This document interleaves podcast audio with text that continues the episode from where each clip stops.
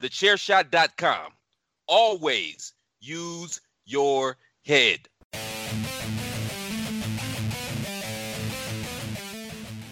Hello, this is Magsy from uh, Radio Techers, and Chris has asked me for my thoughts and opinions on the uh, the recent European Super League debacle. Um, he actually asked me uh, to record this uh, yesterday, um, and I I kind of held off uh, mainly because I was I was actually quite busy, but I'm actually glad uh, that that happened because we got to a situation where um, we got some finality from the from the whole issue.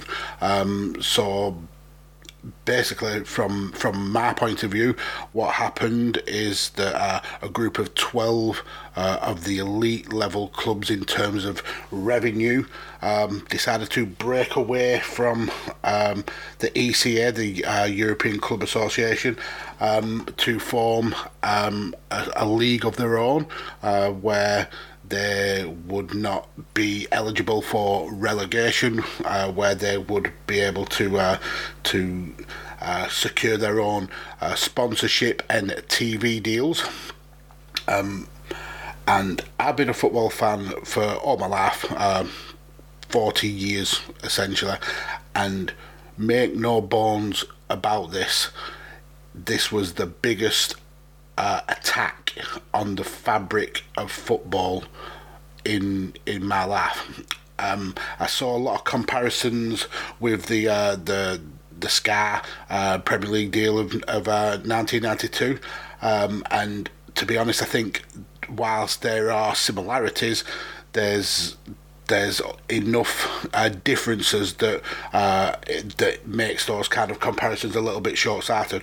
When we go back to 1992, um, the the the the whole issue was was uh, around the same um, same kind of topic. It was all about uh, generating money, um, but there was there was never um, a, an attack on the competition of football. Uh, essentially the Premier League created a new level in the, the pyramid system that we have where a team can make it to the top division and uh, if all the cards fall right and uh, with a little bit of luck and uh, uh some some skill and and, and just um, any club can become the the the champions um, this European Super League it it didn't have that situation because the 12 founding clubs were not eligible to be relegated so their place in this league was was guaranteed which it, it goes against everything uh, that football stands for. Uh, the fact is in the Premier League, in La Liga, um, in Liga ERN, uh, Serie A, any club with a bad run of form and and the the right results can get relegated. We've seen it. Uh, with uh, with some huge teams. I mean, Man City was relegated a couple of times in the 80s and even into the 90s. Uh, we've seen teams like West Ham uh, bounce up and down between divisions. Norwich four times in a decade uh, coming up and down the divisions. This European Super League would have stopped that and for all the, the posturing and pandering they did to the fans uh, regarding uh, it being uh, for the sake of, of grassroots football and that, that European football needed to, to change, it's, it's, it's absolute hogwash. The fact is, European football is the most lucrative uh, football in the whole of, of the of the world the the money that these clubs make for being in these competitions is astounding, absolutely astounding. We, like I, like I said earlier, this was twelve of the fourteen biggest clubs in terms of revenue, wanting to keep that revenue to themselves, and that uh, whether you are a fan of these clubs or you are uh, you hate them with a passion, that revenue filters down to your club. Um, even even uh, th- th- through Europe, through world, uh, through uh, all the leagues, the money that these clubs generate filters down to uh, safeguard the grassroots of football to uh, make sure we're getting the stars of the next generation and making sure that, that clubs don't go um, don't go bust and we, we still have that uh, that conveyor belt of, of new talent coming through. This was an affront to that. This was an attack on that.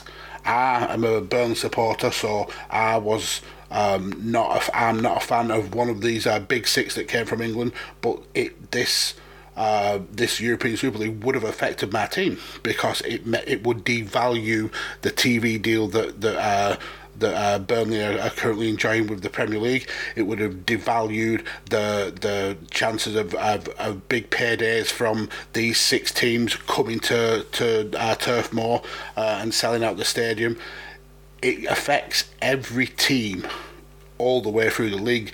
There would have been little chance that a team could draw one of the big six in an FA Cup and, and have a tie that, that could potentially set that club up for a decade in terms of revenue. Um, this was a very, very selfish act, orchestrated by one man, Florentino Perez, the, the president of Real Madrid as we as we know, a lot of clubs have been affected by COVID. Um, my club included. I suppose your club, uh, whoever's listening, has, has, also been affected. But Real Madrid um, uh, announced that they've uh, lost around 500 million in revenue because of COVID, which meant they are currently sitting on 900 million of debt. Now, the the the problem that I have with this is if you, uh, as a club, have large amounts of debt, you should be changing your business plan and your uh, transfer dealings and your way of, of uh, generating income to service that debt. What you shouldn't be doing is stealing um, the the uh, revenue from all other clubs to cover yourself. And that's essentially what this was about. This was about taking uh, European money, um, taking um, uh, domestic money, and hoarding it to themselves to cover their own backs. This is why Barcelona was so quick to jump in because Barcelona, again, another team in massive amounts of debt. Andrea Agnelli, the president of, of uh, Juventus, was also the president of the ECA, uh, a group that is is designed to protect the 200 or so clubs that that uh, compete in Europe in a, on a regular basis. And whilst he was um, working with uh, UEFA to uh, reorganise the Champions League and, and putting his input in and signing off on on uh, these changes, he was also duplicitously creating this league and and this is this hasn't happened overnight this has took months and perhaps years of these teams working together behind the scenes to disrupt the fabric of football Andrea Agnelli is a massive snake, and I'm so glad that he's decided to step down from uh, the presidency of, of, Juventus because he's a stain on football. The same with Ed Woodward, uh, another person who looked at. Uh, uh, the the the uh, president of UEFA in the air and said we agree with the changes, and in the in reality uh, was was working behind the scenes to screw over um, the the rest of the footballing world. And these words from me are not an attack on these clubs they're attack on the owners of these clubs. Um, I have no real love for Man United, for Man City, Arsenal, Tottenham, any any of these teams. Um, but I know that the the the the majority of people who work for these clubs had no idea what was going on. This was a group of six owners wanting to keep the money for themselves. Um, thankfully, um, uh, because of fan power, because of player backlash, and I've really got to single out uh, Gary Neville, uh, Jamie Carragher, uh, Stan Collymore, uh, Jordan Henderson, uh, James Milner, and Jurgen Klopp for for and even guys like Marcus Rashford and Bruno Fernandes for having the the bravery to to highlight this on social media, highlight this in, in interviews because these guys were thrown in uh, at the at the deep end. Their the faceless owners uh, didn't have the the balls to. Um, to explain to us fans what they had done and why the decisions uh, had been taken they left it to these people to come out and and and face the music on their behalf. And fair play to all those who who said this isn't right, this isn't fair, we're not happy about it. The the guys at Leeds with the shirts, fair play. Uh, much respect to them. Patrick Bamford coming out and, and saying that he he dislikes this. Petr Cech facing a mob at Chelsea because Roman Abramovich was hiding behind the, the, the office curtains, sending out Petr Cech to uh, to uh, quell this this mob. I mean, this is the guy who you can't hate, no matter what club you you support. You have to have a lot of respect for for Petr Cech for what he achieved in the sport and what he went through uh, whilst in the sport, um, and to send him out as the the face of this uh, and to face that barrage of of, of anger because essentially that what that's what it was. People were angry. Uh, I've never seen uh, in all my years a group of um, of uh, fans from totally opposite com- uh, um, totally opposite clubs. Uh, with years and years of, of, of hate for each other and, and kind of rivalry, I've never seen them come together as one. Uh, and if there's one thing that these six and twelve owners have, have done is they've united football, um, and that is a good thing. We've we've slowly realised we've can claw this uh, this power back from the club. Um, the fact is that the the Premier League has become the most lucrative league in the world. European football is the most lucrative uh, uh, style of football in the world, and these people have come into the clubs as businesses not through love of the club, not through passion for the area, not through uh, the community. And there's a, um, a saying been going around on uh, uh, football social media uh, that um, football was created by the poor and stolen by the rich. And it's so true. It really is true. And we've all essentially been complicit in that because we've wanted the best players for our club, we've wanted the big names, we've wanted the the success and the trophies, and we've we've essentially turned a bit of a blind eye to to um, these people coming in and funding that um, without really kind of uh, understanding their end goal from this. Uh, we saw backlash with the Glazers come in at Manchester United, and I think that was the, a turning point for a lot of uh, a lot of football fans to understand that maybe these these um, new owners are not the the saviours that, that we think that they are. Um, fortunately for, for us and for football in, in general, uh, the British clubs, the, the English clubs were the first to see the error of their ways, whether that's through fan backlash, whether that's through uh, uh, player and managerial staff uh, um, showing their disgust and their dismay with their owners. Um, maybe maybe it's through the, the, the fact that sponsors were, were getting involved and, and were, were not happy. Um, who knows? But the the English clubs led the charge in in destroying this uh, this idea from within. That's not to say that these um, these owners are are free of blame they absolutely would have carried this out had they been able to ride the storm of the backlash, had they been able to uh, ignore the uh, the the uh, threats of, of expulsion, uh, the um, the just the, the, the fan backlash, but they, they didn't. I still believe that these teams should be punished in some way whether that's through fans, whether that's through expulsion from European competition, whether that's through uh, dock points or uh, expunging of records, who knows? But one thing I will not um, um, uh, back, uh, one thing I will not back is uh, those being uh, expelled from the league because as much as we um, hated this situation. The Premier League needs these clubs.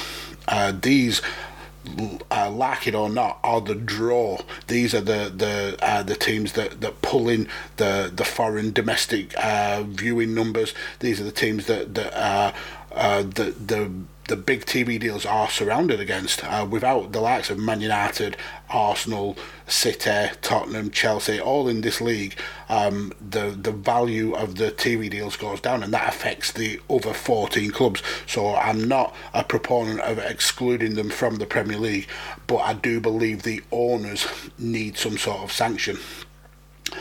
I also believe that this is uh, this has been a big warning to to maybe we need to change. Um, we need to change the, the way that clubs are owned. Um, I think there needs to be sweeping reforms in the uh, the fit and proper ownership system. I think there need to be more uh, links to the the clubs being um, owned by their communities and by the, the, the fans that uh, that uh, built these clubs from the ground.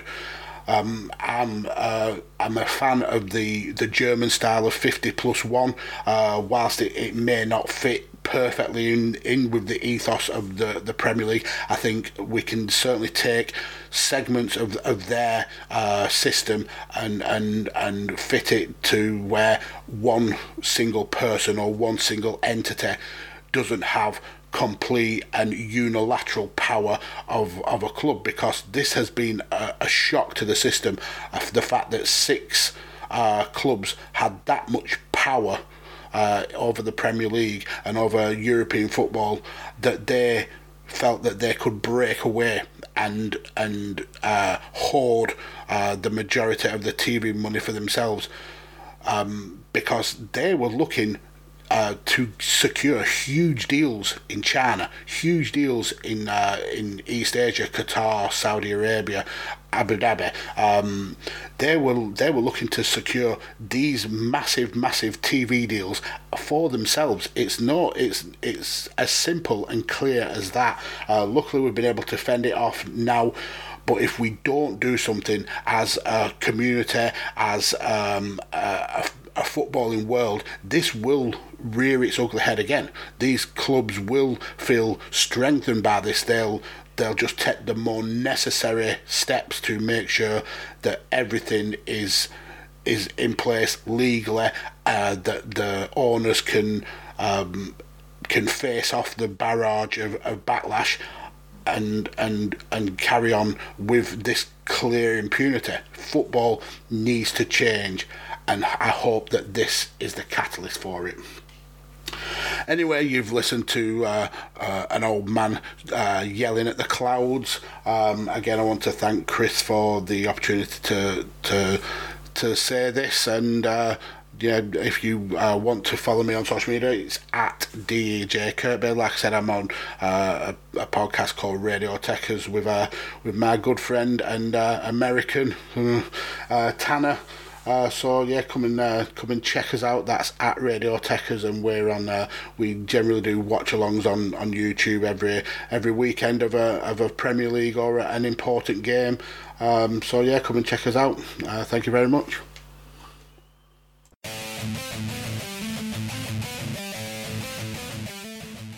TheChairShot.com. Always use your head.